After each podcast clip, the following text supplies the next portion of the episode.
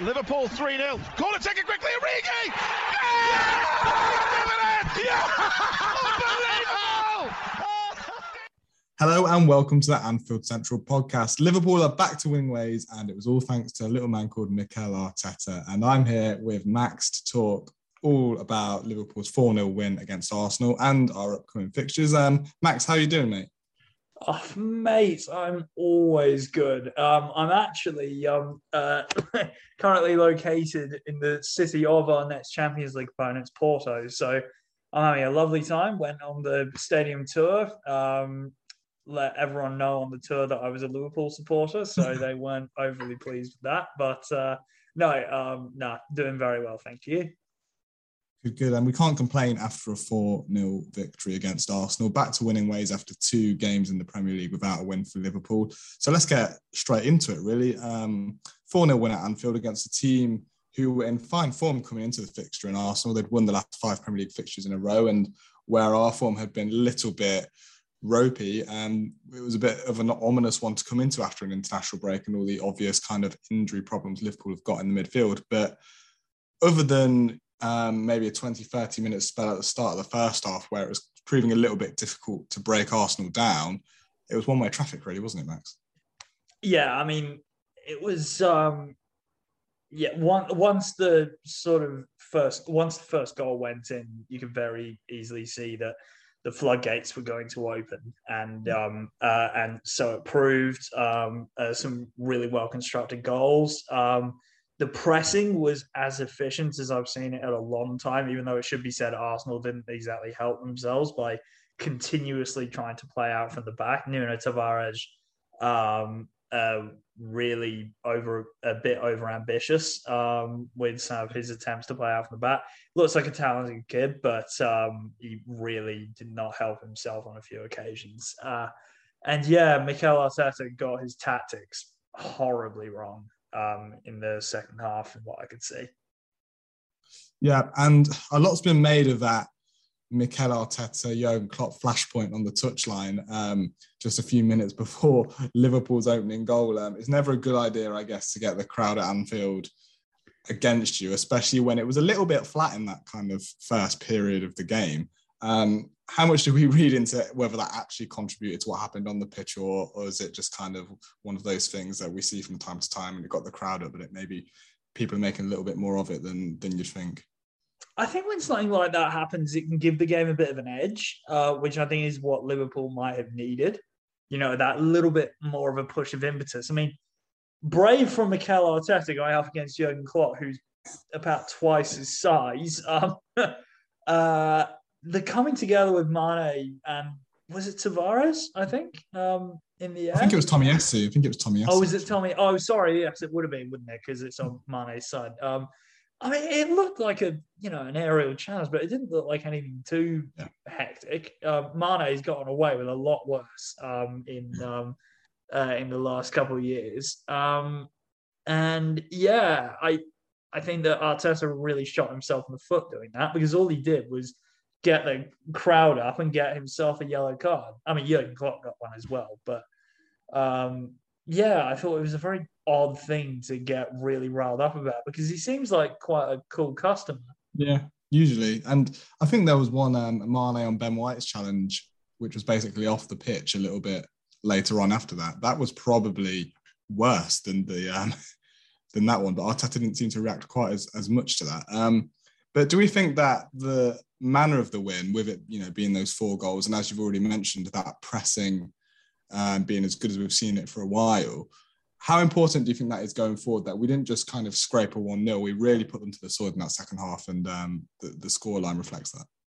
Yeah, I think given um, the way that Manchester City and the way that Chelsea performed this weekend, I think it was really important that Liverpool did put down a marker against Arsenal and not, you know, just scrape a one nil or something like that. Um, especially with Ramsdale in the form that he's been in.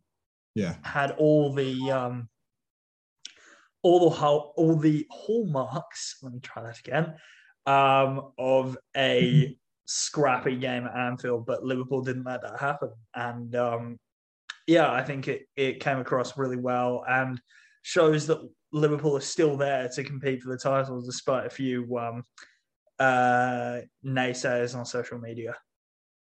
I don't know why the video's gone, mate, um, but we'll just... Does seem, I, I does can't seem get it back. But we can just keep cracking. Yeah, cool.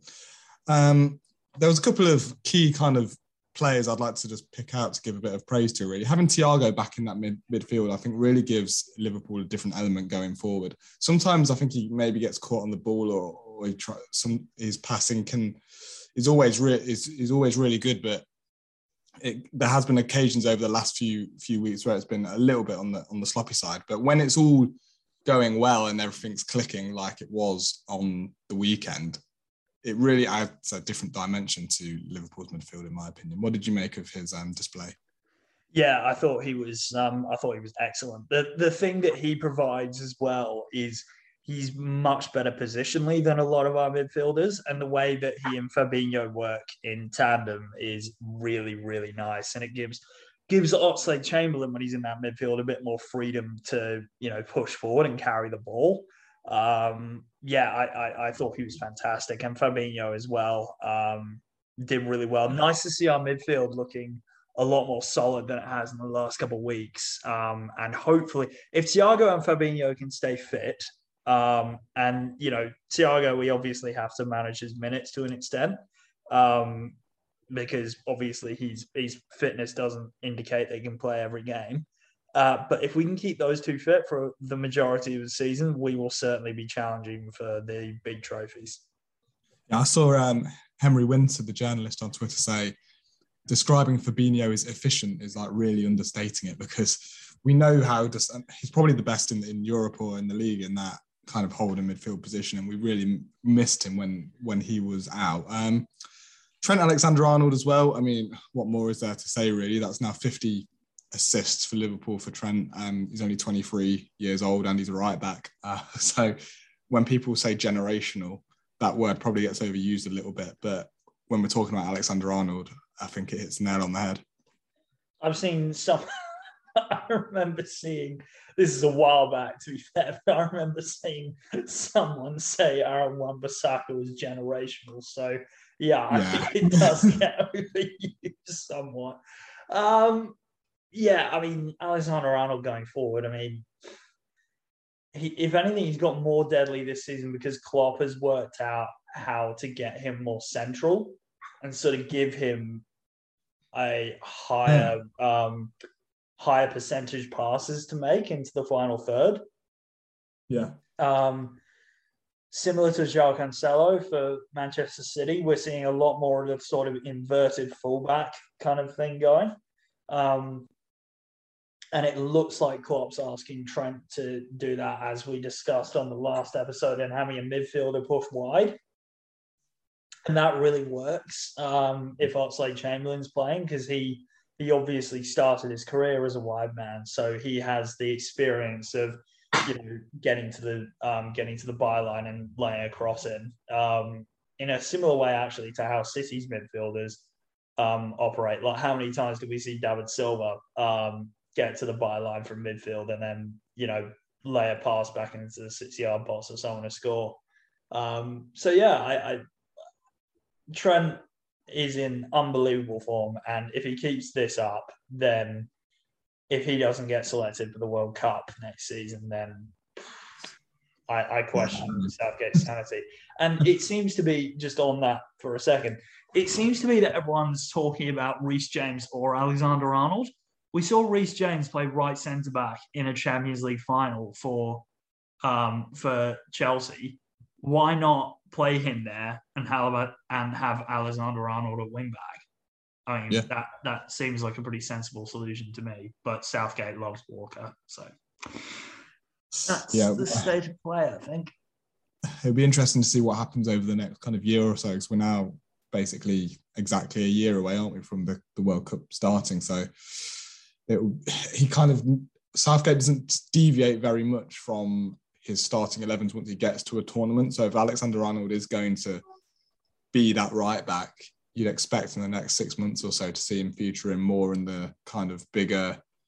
bigger matches rather than just the, you know, the dead rubbers against San Marino and the like. Um, so we'll have to wait and wait and see on that one. And another player I'd just like to highlight would be Diego Jota as well. Obviously, he scored a really composed goal. Um, a lot of people are kind of berating Nuno Tavares for, for the pass back, and, and rightly so, but I think we're overlooking exactly how much Jota had to do, because I think a lot of us expected him to kind of crack that shot off straight away as soon as it came to him. As we've seen him do time and time again, he seems to hit shots really quickly when he receives the ball, but on this occasion, he just kind of popped it past Ben White, and then Ramsdale overcommits, and, and it was just a lovely, lovely goal overall, but more on Jota's overall impact since he came into Liverpool. We know all about the front three and what they can do and how fantastic they've been for three or four years, but having someone like Jota, when a Firmino, for example, at this moment in time has been injured for a couple of weeks, and be able to come into the team, offer something a little bit different, but still match the levels of that usual front three, if you like. He's just been a bit of a, a phenomenon, phenomenon, especially when it comes to scoring goals. He's scored so many, and particularly against Arsenal. Yeah, he's he's just a lovely footballer. Um, very different to Firmino in that nine role, because he plays more as a true nine than uh, than Firmino does. Um, likes to play off the shoulder. Um, really, what I've always liked about him is the fact that he's not scared to shoot. Um, last season, we had such an issue with just playing the ball around the edge of the box and no one wanting to take responsibility. Jota will always take responsibility, and he's he's got a he's got a technique that I really like, in that he he always hits the ball hard and low when he's shooting, which is just such a it's such an underrated quality in a forward. Someone who hits the target and hits the ball well. Um, his movement's really good, and for for his goal, as you rightly said, yeah, Tavares um, made a hash out of his pass, but it was great positioning by Jota to be there in the first place, to pick up the ball, the little cut inside um, Ben White, and then um, past uh, Ramsdale, was actually very reminiscent of um, of a goal I remember Luis Suarez scoring against Tottenham um, when we beat them five nil in the thirteen fourteen mm-hmm. season. Exactly the same movement. The the defender comes flying across. Very easy for a striker to just sort of hit it and for the defender to block the ball, but keeping your head and letting the cut go, letting the defender go past you, and having faith in your technique that you'll keep the ball and make an easy chance for yourself is a really, really good aspect of um, uh, a forward's play. And obviously, Sadio Mane was on the score sheet again. Um... We were saying, uh, and on a previous show, I think that it's going under the radar a little bit, just how much he's scoring at the moment, because we discussed a lot last year about how he maybe was lacking a bit of form. There was even some question marks about whether he was coming to the end of his peak years, but this year he seems to be, after maybe a little bit of a wobbly start in terms of performances, but in terms of goal scoring, he's still, you know, he's scoring more or less every other game at the moment, if you look at the numbers. Um, The only person who's doing better is Salah, and that's because Salah's Salah. Um, his contract situation is in a similar kind of place to Salah in terms of they're both pretty much the same age, around twenty-nine. And I'm not sure exactly how long Mane's got in his deal. Um, you know that Salah's runs out.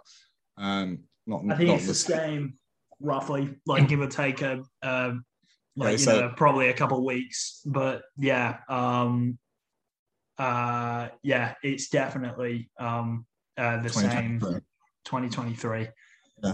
So what the, I was going to ask you is that there's been some reports today, not the most reliable ones, granted, but some reports that we know that Salah probably wants rewarding, and rightly so, with, with a pay rise, which F S G ordinarily perhaps wouldn't do for someone at this stage of, of their career. Some of the reports today that they're coming from gold, so take take that what. what you want, but they're suggesting that Mane equally wants a pay rise on his next contract. Um, so what are your thoughts on, on Mane's contract situation in terms of how long should the next contract be, and, and financially, should he be given a bump? Um, it's given us at this point, I guess, five years of pretty stellar service, other than maybe a four or five month poor spell. It's quite difficult because realistically, Liverpool is not going to give over three hundred thousand pounds a week, which is what I would assume Mane would want if he's looking at Salah's um, uh, apparent demands uh, for a contract. I can't see Liverpool giving both those players a contract of that size. I just don't see it happening. Um,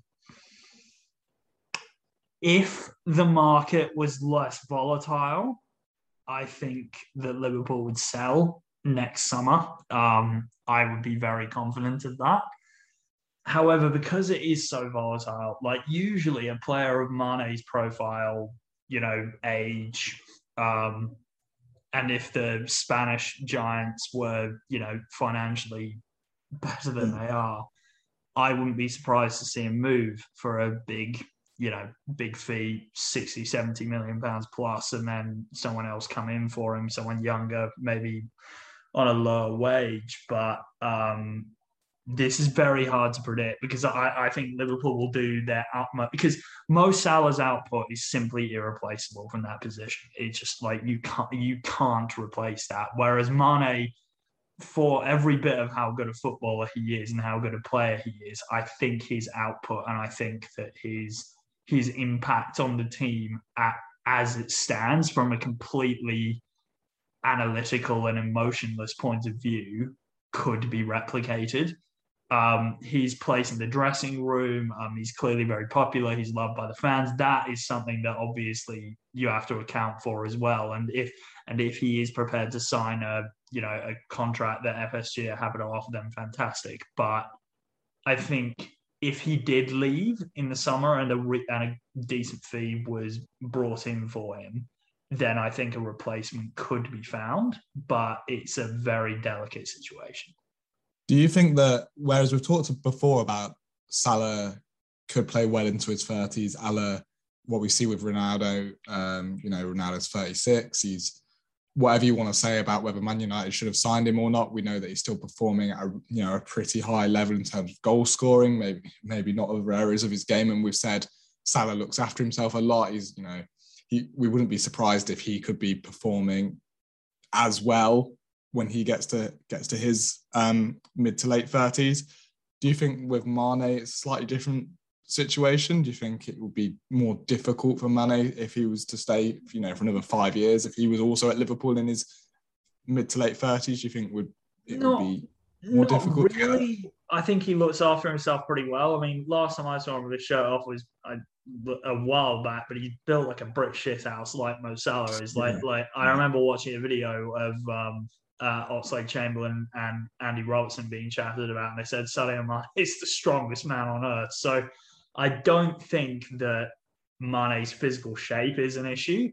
Um, but at the same time, no matter how fit they are, you don't want Liverpool in four years to have, you know, uh, uh, their two best forwards being aged thirty-three or above. Like that, that just simply can't be the case, because otherwise you've got the Barcelona problem of having good players on massive contracts who you then lose money on and cut, and will struggle to replace. The the financial reality of Liverpool's situation is that I think they're going to have to recoup money on one of them. Um, whether that is Salah or Mane, like out of the two, if I had to choose, I would want Mane to go, because Salah just is a, a complete one-off of a player. Um, I don't want to see Mane leave. Um, it would make me very sad, but in how how fast Chelsea and Manchester City build their squads, Liverpool can't be can't afford to be left behind, and this squad is aging together.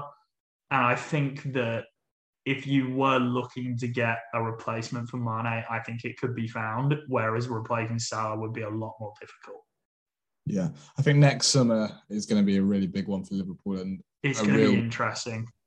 An indication of where, I don't want to say where the ambition is, because I think the ambition throughout the club is high, but where F S G, or how much F S G are willing to basically go toe-to-toe with the likes of Chelsea, Man City, who've got endless resources.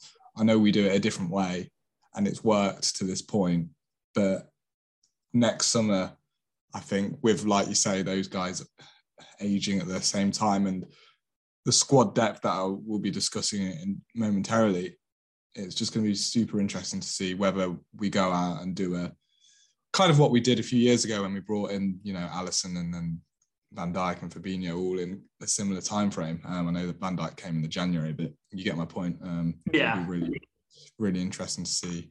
I think it'll be interesting where the signings are made as well. Like, if I look at this team, I think that a, I hate the phrase proper number nine, but I'm going to use it anyway, um, uh, would probably be needed um, to rotate, especially if Mane goes, because then that puts less pressure on um, uh, on the winger to score goals, because like f- finding a winger to, you know, win a golden boot like Mane has is going to be very difficult. Um, you have to find it, assuming Mane does leave, you need a left winger, and we and there will definitely be need for a midfielder, and then probably a backup right back as well, because James Milner, I don't know how long he's going to keep going, but Milner next season cannot be the first alternative at right back. Like that, that just can't be. Here's an interesting, um, an interesting story that we re- read during the international break, and I don't know if it's just, you know, people trying to fill fill pages in online space and there's not much content around. But the Nico Williams um, has been kind of touted as a potential forward option when African Cup of Nations rolls around. Um, I saw some articles saying that, you know, almost comparing him to Gareth Bale, but I think that's a bit lazy just because he's Welsh and started as a fullback. But what do you, would you be opposed to seeing Williams a bit further forward? And I know some fans kind of turn their nose up at the idea, but you never know. I think that some fans like sort of see a player play a position and they're like, oh, that's his position. He can't, he can't play anywhere else. Like, you know, and if, and, and if he does, then it, he'll be an issue. I watched Nico Williams play against Belgium, and I think it is the best I've ever seen him play on that left wing. Um, whether whether at right back, f- up front for Liverpool, for Wales, and I, I think he's a much better attacker than he is a defender from what I've seen. Um, if he came in, I, I I would like to see him play against Porto in one of those advanced positions. I think it'd be a really good experiment and a time to be able to do it, because games are coming thick and fast and there isn't much time for experimentation throughout this season, but the two Champions League games coming up are times to do that. Um, so yeah, I, I think if Nico Williams can perform like that in a team that, with all due respect to the Welsh national team, is not on the same individual level as Liverpool is, against a team with the quality of Belgium, um, who it should be said were missing a couple of players themselves, um, I, I think that there's no reason why the gamble couldn't be taken. And just before we move on to take a look at next games for Liverpool, you alluded alluded to it there with about the games coming thick and fast, and we know how busy the Christmas period always is in the Premier League and in, in the U K. Um, and then you've got the African Cup of Nations as well, just around the corner. I don't think Liverpool actually have a midweek off until the new year. I might be wrong on that, but I'm pretty sure I read somewhere that every basically midweek there's going to be a fixture from now until the end of end of the, the calendar year.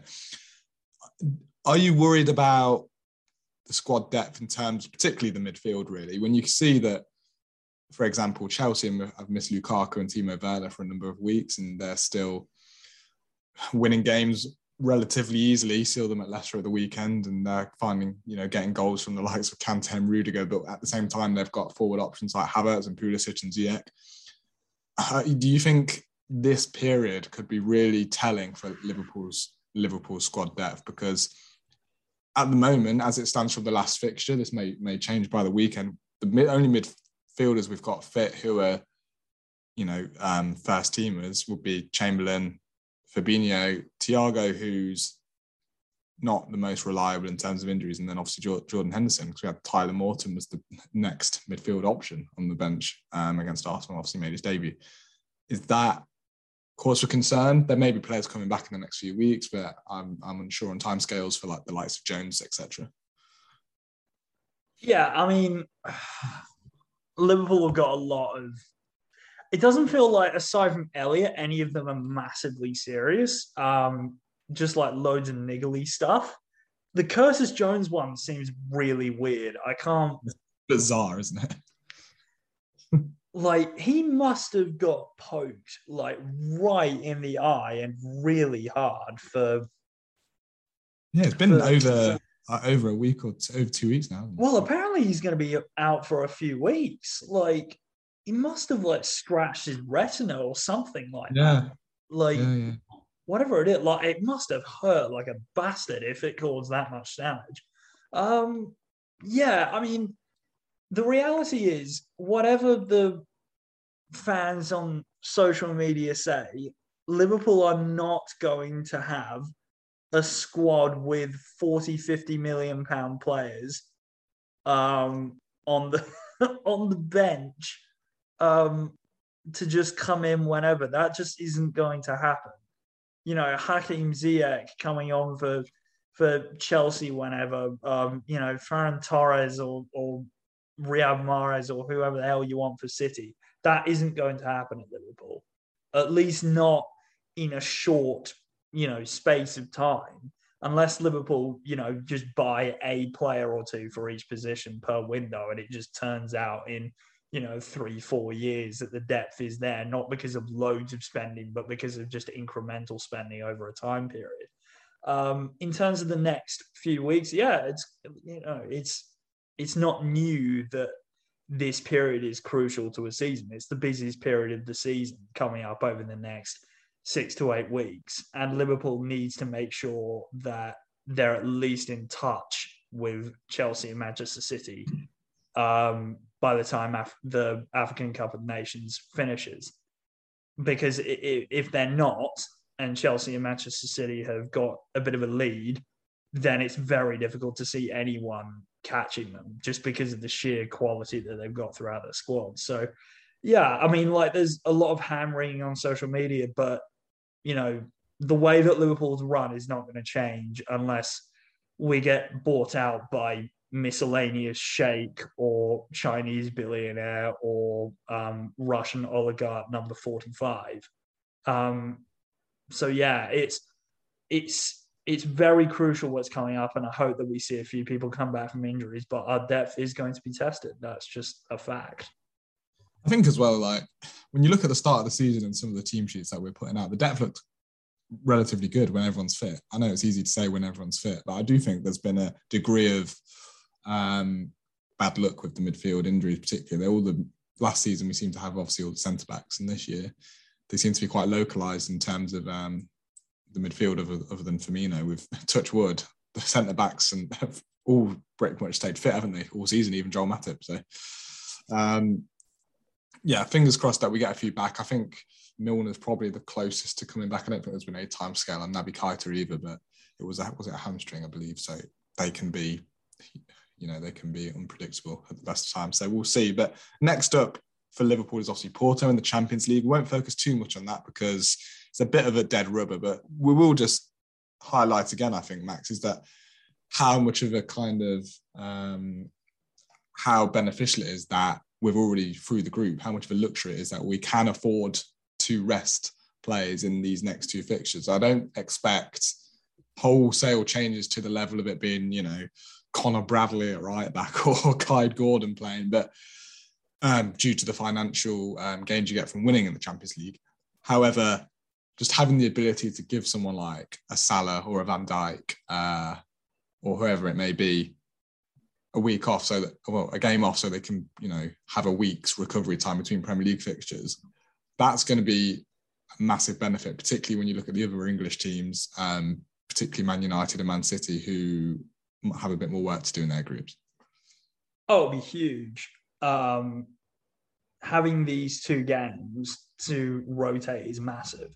And yeah, it's not going to be, you know, a League Cup game, but, you know, if we, if we see a, you know, a Nico Williams coming up um, with Takumi Minamino, maybe to replace two of the front three, Tyler Morton could maybe make his uh, full um, Champions League debut. That'd be fantastic. I think he's looked really good when he has played. Um, maybe give Fabinho or Thiago a rest. Um, could even drop Minamino back into midfield um, yeah. and play a sort of four two three one, because he has played there before for us. Um, you know, give Thiago and Fabinho um, the middle of the week off and bring Morton and um, Minamino into the midfield three. You could swap out Van Dijk and Matip for Konate and Gomez. Um, uh, keep Tsimikas, um, Tsimikas in at left back if Robertson's, you know, a little iffy. Um, and yeah, I think that um, is Kelleher um, back fit? I'm just trying to think. I think he was on the bench at the weekend. Though. Yeah, give him a, I'm, give, I'm pretty sure give, he's on the bench. Though. Yeah, give him a shot in the in the Champions League. I mean, like, you know, that's still a very competitive team. Um, going out against Porto. Um, obviously not the first eleven, but, you know, as long as the team is competitive, then, you know, I, I would be happy with that. And looking ahead to Southampton then, how important is it that we back up this Arsenal victory with another three points? Um, we said after the Man United five nil, it was really important to, like, not rest on our laurels and, and um, drop points against Brighton, which we then obviously did do. Um, this time around, given that we're still not, we're still only four points off it, off the top that is, we really need to get another three points in our pocket, um, especially with Chelsea playing, you know, Man United, um, potentially could drop points there, who knows. So yeah, that's basically, my question is just how vital is it that we do go out again on Saturday and um, get another win? It is absolutely essential that we get a win against uh, Southampton. We have a bit of a favourable run of games um, coming up. We've got Newcastle, we've got um, uh, Everton, who are in terrible form. We've got um, Southampton, um, we got Spurs um, coming up, you know, and Leeds. We got some winnable games coming up um, ahead of a a bit of a rough period with Leicester, um, Leicester away, and then Chelsea at home in January um, and late December. So, yeah, I think we really have to try and put together a bit of a run here. And it, it should be said that December has proven to be a pretty good month for Liverpool, um, uh, usually under Klopp. I mean, last season, bit of an aberration with all the injuries and everything. Um, so, yeah, I, I expect to see Liverpool put together a few wins, and um, yeah, this this is a really vital period coming up, and in the Premier League especially, we need to put together a bit of a run of wins.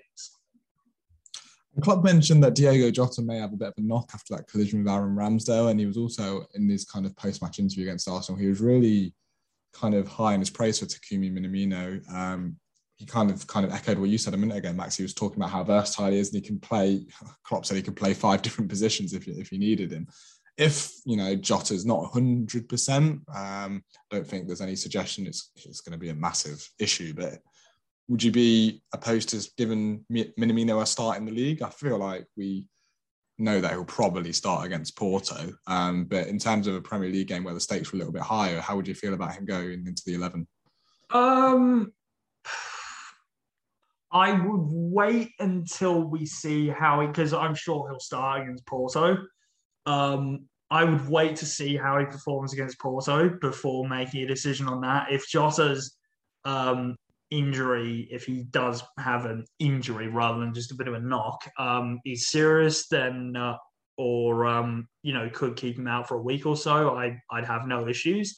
But um, if the possibility is there to play Jota, Mane and Salah together um, against Southampton, I'd like to see that. But if it's not possible, then I've got every faith that Minamino can do a job. And the one thing I will say is Minamino's movement off the ball in the box is very, very good, similarly to Jota. I don't think he's quite got the pace that Jota does, um, but he's very, very smart with how he links up play and his movement in the box. I mean, the run he made to get on the end of Alexander-Arnold's cross um, to make it four for Liverpool was, um, uh, was excellent. And he's shown glimpses of that um, before. And yeah, he's, I think he's he's fulfilling the role with which you would expect a seven and a half million pound buy from Salzburg to make. Like, he was never brought in to be, you know, a starting player, but someone who could just rotate in and out. And for that to happen, I, I have um, I have no issues over that. However, if the front three is available, I'd like to see him play. What do you think his best position is, out of interest? Because a lot of people think maybe, you know, he's more of an out-and-out winger, but he can also play maybe a bit more of an inside forward. We've seen him play in the central midfield areas as well. And also he's been, we've seen him down the middle in almost like a false nine Firmino-esque position. What's your view? Even from where I've seen him, I actually think that he's best in sort of a, I don't think he's quite right for the flank in a four three three. I don't think he's quite got the pace for that. Where I think he works quite nicely, he's got a bit of a Xherdan Shaqiri issue in that I think he's much more effective if we play a four two three one, and he can play that sort of um, inverted winger kind of role off the right of um, an attacking midfield three. I think he works really well coming in in those little half spaces um, and, you know, picking up little areas in the box. I think that works really well for him. If the four three three is stuck with, I think he's definitely best down the middle, sort of dropping in, linking play, and then making those little runs into the box rather than uh, putting him out of the wing, where there's more emphasis on speed and your ability one-on-one. Looking at the opposition, obviously Southampton, they lost to Norwich on, on the on the weekend in Dean Smith's first game as Norwich manager. Um, I think we all have spoken on here before. We we kind of value and rate Hasenhüttl quite well. Um, we think he's quite a decent coach. However, he was decimated. Southampton were decimated by injuries last season, if I remember rightly, and this year they've lost some key players in terms of, you know, Danny Ings went to Aston Villa. Um, Yannick Vestergaard, he went to Leicester City. Um, a few, you know, a few others. Ryan Bertrand, as kind of senior head in the dressing room, also went. Um, what can we expect from them this weekend? I think a lot of people think this will be an easy three points, and on paper you'd say it could be that way. I wouldn't be surprised to see Liverpool blitz them, you know, three or four. But at the same time, they're a type of team that could come to Anfield and make it difficult, be well organised under Hasenhüttl, and we'll really have to grind it out. The one thing that does worry me a little bit um, is that Liverpool have looked a bit suspect from set pieces recently. And strange. Strange. It is, it is with Van Dijk. Yeah, but in James Ward-Prowse, Southampton have the best set piece taker in the Premier League by um, margin. Um, so that is always going to be a threat. There's no... Um, six foot seven odd Yannick Vestergaard um, uh, to get on the end of them anymore. But um, yeah, the, I, Southampton are going to be a threat. Um, they have they have a bit of quality. Hasenhüttl is a very good coach, got a win last season against Liverpool. I think that anyone who's taking this game lightly um, uh, is making a mistake, and I wouldn't want to see Liverpool taking it lightly by any means. Yeah, I think um, Adam Armstrong's a really good little player as well. We've not seen the best of him probably yet, but I think he looks quite dangerous and a type of player that could potentially hurt any defence, really. But we'll have to see. Um, Max, thank you for your time. It's a bit of a whistle top, whistle stop, even whistle stop tour of all things Liverpool today, with it just being tours. But fingers crossed for some positive results this week, and we'll be back next week. So thank you for your time. Thank you for joining us. Always a pleasure, my friend. And uh, yeah, I shall speak to you soon. Brilliant. And if you want any more content from here, is here at Anfield Central, you can check out the website, anfield central dot co dot uk, or on Twitter at Anfield underscore Central. But until next time, thank you and goodbye.